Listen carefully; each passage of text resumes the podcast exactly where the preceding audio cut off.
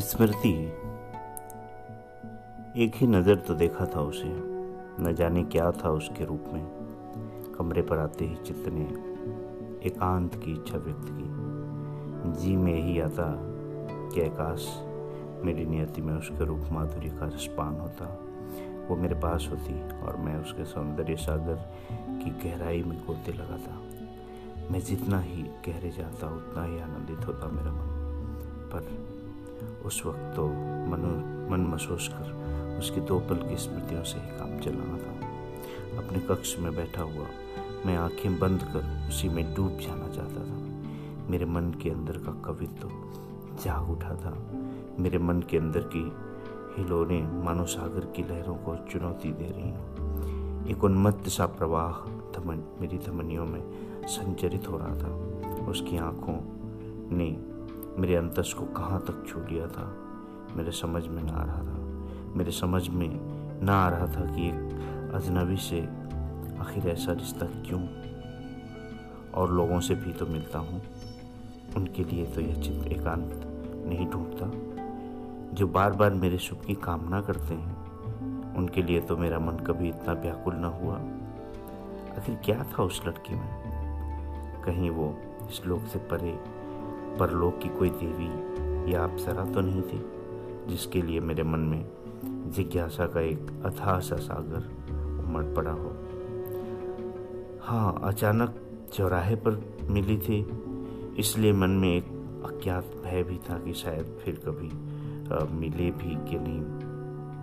पर उसकी एक नज़र ने मुझे इतनी रोशनी दे दी थी कि मैं उससे दोबारा मिलने की आशा से अभिभूत हो चुका था। खैर, ईश्वर ने मेरी मनसा पर पानी नहीं फेरा, बल्कि उसके दोबारा मिलने पर तो मुझे ऐसा लगने लगा कि शायद ईश्वर प्रायोजित कोई कार्यक्रम हो। और मन ही मन ईश्वर को धन्यवाद देते हुए मैंने कल्पना के लड्डू मन में फोड़ने लगा। शायद वो परलोक की कोई देवी ही थी। उसका नाम था स्मृति। गुलाबी रंग के सूट, उसके कमर के नीचे तक बालों की सरपीली चोटी और चेहरे की सादगी में सीपिया पलकों ने मानो चार चाँद चुरा लाए हों। इस सादगी के बावजूद एक अजीब सी मादकता उसकी चाल में थी। यूँ कहें कि उसकी चाल में कयामत भरी हुई थी तो कोई अतिशयोक्ति, अतिशयता न होगी। उसकी संरचना के साथ उसका नाम ऐसे ही मेल खाता है, जैसे चाँद से चांदनी और सूरज से रोशनी। वास्तव में पहली ही नज़र में वो मेरे लिए स्मृति बन गई थी। अब मैं सोते जागते स्मृति को ही पाता। किताबें खोलूं तो बस स्मृति, न जाने कैसी जादूगरनी थी। स्मृति मेरे कुछ समझ में ना आ रहा था। संयोग भी कुछ ऐसा हुआ कि स्मृति मेरे ही क्लास की सहपाठिनी निकली। हम दोनों ने ही इलाहाबाद विश्वविद्यालय में एमए प्रथम वर्ष में दाखला लिया था। अभी हमारी कोई बातचीत न थी। एक दिन जब मैं क्लास से बाहर निकल रहा था तो अचानक स्मृति मेरे सामने आ पड़ी, जो क्लास में अंदर जा रही थी। मैं अनजाने में उससे टकरा गया। मैं अंदर से बिल्कुल सिहर उठा और झटके से सॉरी बोलकर बाहर निकल गया। जब मैं पुनः क्लास में आया, तब क्लास के अंदर प्रोफेसर प्रविष्ट हो चुके थे। वे कुछ टेस्ट वेस्ट ले रहे थे। उन्होंने मुझसे कुछ सवाल किए, जवाब मैंने ठीक ठाक दे दिया था, जिससे मैं बेहद खुश था कि चलो स्मृति के सामने और मेरा अच्छा इम्प्रेशन रहेगा। एक बात और थी कि अंदर से मैं स्मृति की तरफ़ चाहे जितना भी झुक रहा था पर मैं उससे व्यक्त नहीं करना चाहता था। बहुत भावताओं में आना, जाना, पढ़ना, लिखना, कुल मिला जुला कर अच्छा इम्प्रेशन मैं बस इसी चक्कर में था। हाँ मौका हाथ लगने पर नज़रें बचाकर इधर उधर से उसे देख लेता था। बार बार मुझे एक शेर याद आता था कि दिल की आवाज़ में आकाश इतना असर हो जाए, जिसे हम चाहें उसे खबर हो जाए। दिल की आवाज़ में कितना असर था, इसे आजमाना तो अभी बाकी ही था। इसके पहले ही कुछ यूँ हुआ कि मेरी चोरी पकड़ी गई। मैं स्मृति को देखने में इतना मशगूल था कि कुछ क्षण के लिए मुझे यह भूल गया था कि मैं क्लास में हूँ। स्मृति ने मेरे नज़रों की गुस्ताखी देख ली थी। मैं तो बिल्कुल पानी पानी हो गया था। मुझे डर था कि स्मृति कहीं मुझे टोक न दे। उस दिन तो स्मृति कुछ ना बोली। पर अगले दिन जब मैं क्लास लेने जा रहा था, उसी समय विश्वविद्यालय गेट पर वह मुझसे मिल गई। उसने मुझे रोका, मेरे तो जैसे हाथ पाँव फूट गए मानो क्यामत ही, आप पड़ी हो उसने कहा एक्सक्यूज़ मी अगर मैं गलती नहीं कर रही हूँ तो आपका नाम रजत है और आप मेरी क्लास में पढ़ते हो। आप पढ़ने में तो अच्छे हो, पर चोरी नहीं करने आती।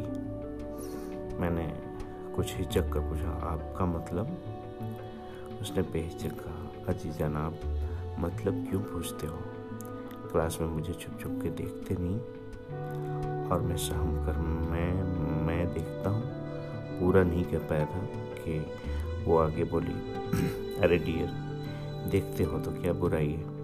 मेरी समझ से देखना कोई बुराई नहीं है। मुझसे दोस्ती करोगे? यह कहकर उसने अपना हाथ मेरी तरफ़ बढ़ा दिया। मैं हक्का बक्का सा रह गया मुझे तो मानो जन्नत मिल गई हो। मुझे बिना संघर्ष इतनी अच्छी चीज़ जो मिल गई थी। और मैं उस वक्त से जब भी अकेला होता, मेरे मुँह से अनायास ही निकल पड़ता। आजकल पाँव जमी पर नहीं पड़ते मेरे। अब मुझे स्मृति को छिप छिप के देखने की ज़रूरत न थी। स्मृति जब भी आती, मुझसे मिलती, बातचीत करती और धीरे धीरे हम दोनों अच्छे दोस्त हो गए। सबसे अच्छी बात थी कि स्मृति मेरी पढ़ाई पर मुझसे अधिक ध्यान देती थी। पर दूसरी ओर स्मृति के ख्यालों में मैं दिन ब दिन इतना डूबता गया था कि मैं अब पढ़ाई से दूर होने लगा था। एक दिन स्मृति ने पूछा, रजत, पढ़ाई कैसे चल रही है? मैं क्या कहता, अगर झूठ बोलता तो दोस्ती के लिए अच्छा ना था, और अगर सच कहता तो स्मृति की डांट पड़ती। खैर मैंने डांट खाना श्रेयस कर समझा। मैंने कहा, स्मृति, पता नहीं क्या, क्यों? आजकल मेरा मन पढ़ाई में नहीं लगता। उसने प्रश्न सूचक नेत्रों से पूछा, क्यों? मैंने जवाब दिया, जब भी किताब खोलता हूँ, तेरा चेहरा सामने होता है। किताब खोलकर ऐसा लगता है कि मैं पढ़ रहा हूँ, पर कुछ ही पलों में जब मैं होश में आता हूँ तो पाता हूँ कि, अरे, मैं तो कहीं और था। स्मृति ने कहा, आज से मेरा तुम्हारा मिलना बंद। मेरे तो जैसे पाँव तले की मिट्टी खिसक गई हो। मैंने स्मृति को रोककर पूछने की चेष्टा की, पर स्मृति बहुत तेज़ी से आगे निकल चुकी थी। बात दरअसल ये थी कि स्मृति मुझे अपना दोस्त मानती थी, पर मैं उसे कुछ और ही मानता था। स्मृति एक खुले दिमाग की आधुनिका थी, और मैं एक बंद दिमाग प्रेमी। मैं स्मृति के चक्कर में अपने मूल मंतव्य से भटक गया था। जो अब हो रहा था उससे मैं व्यथित हो उठा। अब स्मृति और मुझसे मिलती जुलती नहीं। अलबत्ता वो अब दिन ब दिन गंभीर होती जा रही थी। तीन चार दिन यही क्रम चला जब मेरी वेदना मेरी वेदना असहनीय हो गई। मैं आगे से रोककर स्मृति से कहा, स्मृति, मुझे क्यों सजा दे रही हो? मेरा कसूर क्या है? आखिर क्या बात है जो तुमने अचानक मुझसे नाता तोड़ लिया? पहले तो स्मृति मेरी बातों को अनसुना कर आगे बढ़ गई, पर जब वह उसी गेट पर पहुँची जहाँ हम, हमारी दोस्ती हुई थी तो मैंने कहा, स्मृति, अगर मैंने कोई इतना बड़ा पाप किया है कि मैं अब तुम्हारी दोस्ती के काबिल नहीं रहा तो मैं पाप का प्रायश्चित भी करूँगा। कल से तुम मेरा चेहरा ना देख पाओगी।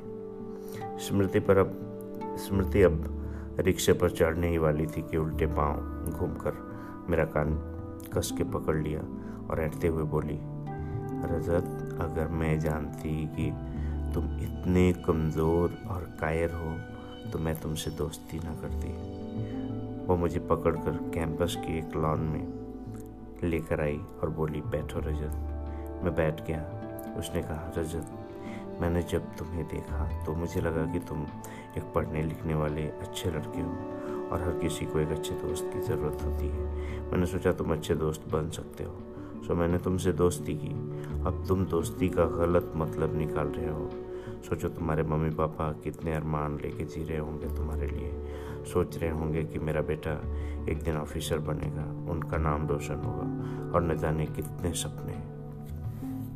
मैंने भी सोचा था कि हमारी अच्छी दोस्ती रहेगी। तुम नहीं जानते कि मैंने तुम्हारे लिए कितने रंग के सपने चुने हैं। जिस दिन तुम अपने लक्ष्य को पा जाओगे, उसी दिन मेरे ये सुहाने सपनों के रंग खिल उठेंगे। मेरे सपने साकार हो उठेंगे। प्रिय दोस्त, जब से मैंने अपनी निगाहें तुम पर, तुम्हारी दोस्ती पर और तुम्हारे सपनों पर टिकाई हैं, तब से मैं अपना जीवन को अपना और केवल अपना नहीं मान पाती हूँ। मैं तुम्हारी सबसे अच्छी दोस्त बन पाती हूँ। मैं तुम्हारी प्रेमिका बनकर तुम्हारा साथ नहीं देना चाहती हूँ। तुम अपने लक्ष्य संधान में लग जाओ, रजत। यह प्रेम एक भावनात्मक अंधापन है, जिसके नशे में तुम चूर हो। सच्ची दोस्ती में जो प्रेम, निस्वार्थता और लगाव है, इसमें जो प्रेरणा और शक्ति है, उसका कोई सानी नहीं है, रजत। अगर मैं तुम्हारी पढ़ाई में बाधा बनती हूँ, तुम्हारे विचलन का सबब बनती हूँ तो निश्चित तौर पर मैं तुम्हारी ऐसी दोस्ती से बाहर जाना चाहूँगी। मुझे नहीं चाहिए ये दोस्ती, ये रिश्ता। अब मेरा नशा उतर चुका था। स्मृति ने मुझे रास्ता दिखा दिया था। वो मेरी सच्ची दोस्त थी। मेरे, वो मेरे सपनों की राहगीर थी। वास्तव में स्मृति एक असाधारण लड़की थी। उस दिन से मेरे दिल में स्मृति के लिए एक ऐसा पवित्र स्थान बन गया था कि अब स्मृति मेरी श्रद्धा का विषय बन गई थी। धीरे धीरे मेरा मन पढ़ाई में लग गया। अब मैं पहले से अधिक ऊर्जावान, मेरा आत्मविश्वास आसमान चूमने लगा था। अब मैं स्मृति से मिलता तो सिर्फ़ रणनीति पर चर्चा होती, प्रगति और संभावनाओं की समीक्षा होती। जब भी मैं किसी और से कमज़ोर होता तो स्मृति अच्छे प्रोत्साहनों एवं उद्धरणों के द्वारा मुझे संबल प्रदान करती। धीरे धीरे वह दिन भी करीब आ गया जब हम जुदाई के क्षणों के नज़दीक आ पहुँचे। एम ए द्वितीय वर्ष का अंतिम चरण चल रहा था। स्मृति मुझे और दिन ब दिन उपदेश और सुझाव प्रस्तुत करती। मुझे स्मृति से बिछड़ने की बहुत पीड़ा थी, पर स्मृति की प्रेरणा मेरे मानस पटल पर अमिट रूप में उतर चुकी थी। अब मुझे पूरा विश्वास हो गया था कि मैं सफलता के बहुत करीब पहुँच चुका हूँ। जिस दिन हमारे क्लास का अंतिम दिन था, एकांत खोज कर मैं मुँह छिपा कर रो पड़ा। स्मृति मुझे खोजते हुए वहाँ पहुँची और पूछे, रजत, क्या कर रहे हो अकेले में? स्मृति को देखकर मेरी अश्रुधारा और तेज हो चली। स्मृति देखकर इसे देखकर स्मृति भी अपने को रोक न सकी और उसके भी आँसू छलक पड़े। स्मृति बोली, अरे पगले रो मत। हम चाहे जहाँ भी होंगे, हमारी दोस्ती हम दोनों को जोड़े रहेगी। बस मेरे लिए तुम एक काम करना, रजत। तुम अपने लक्ष्य को जितना जल्दी हो सके पा जाओ, रजत। मेरी यही दिली तमन्ना है और मुझे पूरा विश्वास है कि तुम ज़रूर कामयाब होगे। स्मृति से मिले मुझे डेढ़ साल हो गया था। उधर मेरा चयन भारतीय प्रशासनिक सेवा में हुआ। उस दिन मैं इतना खुश था, शब्दों में कह पाना शायद ही संभव हो। मुझे ऐसा लगा रहा था कि जैसे मैंने चाँद तारों को ज़मीन पर उतार लिया हो। स्मृति मुझे अपने घर का पता दे गई थी। जब यह खुशखबरी स्मृति को सुनाने उसके घर पहुँचा तो मुझे पता चला कि स्मृति जीवन और मौत के बीच संघर्ष कर रही थी। दरअसल, स्मृति को कैंसर जैसी लाइलाज बीमारी ने जकड़ लिया था। पर स्मृति ने मुझे ये बात कभी न बताई। मैं भागा भागा बद्धवास हॉस्पिटल पहुँचा। मैंने स्मृति को अखबार दिया, जिसमें मेरा फ़ोटो निकला था। मैंने स्मृति को पेपर थमाते हुए कहा, स्मृति, तुम्हारा डियर तुम्हारा रजत, तुम्हारा सपना आज तुम्हारे सामने है। स्मृति को मानो जन्नत मिल गई हो। इसी दिन का उसे इंतज़ार था। इसीलिए तो वो आज तक जीवन को झेल रही थी। उसने रुधे हुए गले से कहा, रजत, तुम बहुत अच्छे हो। तुम मेरे सबसे अच्छे दोस्त हो। आई लव यू रजत। रजत ने भी स्मृति की बात को दोहराते हुए कहा I love you too Smriti. Smriti, ये तुम्हें क्या हो गया? तुमने मुझे कभी बताया क्यों नहीं? स्मृति ने कहा, रजत, मेरे नज़दीक आओ। स्मृति रजत का कान पकड़ कर बोल, बोली, रजत, तुम मेरी एक बात मानोगे। रजत ने कहा स्मृति तुम मेरी दोस्त हो, देवी हो, तुम मेरा सब कुछ हो। तुम जो भी कहोगे सब मानूँगा। तो मेरे सामने अनु की मांग भर दो रजत स्मृति ने रजत से आग्रह किया। अनु स्मृति की छोटी बहन थी और स्मृति की तरह खूबसूरत और तेज थी। मैंने अनु को अपना बना लिया। स्मृति ने मेरा और अनु का हाथ पकड़कर चूम लिया। स्मृति उस वक्त जब उसके प्राण पखेर उड़ने को थे और भी खूबसूरत लग रही थी। वो खुश थी, उसके सपनों के रंग अब खिल उठे थे। यह अलग बात थी कि अब वो और देर तक रुकने वाली न थी। अच्छा अलविदा डियर, फिर मैं अगले जन्म में तुमसे मिलूँगी, रजत। और ये कहकर स्मृति शांत हो चुकी थी। स्मृति अब मेरे पास नहीं थी और उसकी स्मृति अनु मेरे पास उसका प्रतिरूप ही थी। मेरे और अनु के द्वारा एक बच्ची हुई। जिसका नाम मैंने स्मृति रखा। स्मृति अब सोलह साल की हो गई है। उसकी सारी अदा, सारी चंचलता और गंभीरता बस वही पुरानी थी। स्मृति, आज तुम नहीं हो फिर भी मेरे चारों ओर, मेरे जीवन में, मेरे साथ, मेरे सपनों के राहगीर, तुम ही तुम हो, तुम धन्य हो देवी। आज अचानक स्मृति को देखकर मुझे पुराने दिनों की याद आ गई है। एक हुक सी उठी है सीने में, कसक सी रह गई है जीने में। फिर भूल कर मुझे तेरी अदा याद आई है। वो लम्हे हैं बुलाते फिर मुझे, फिर भूल कर मुझे तेरी वफा याद आई है।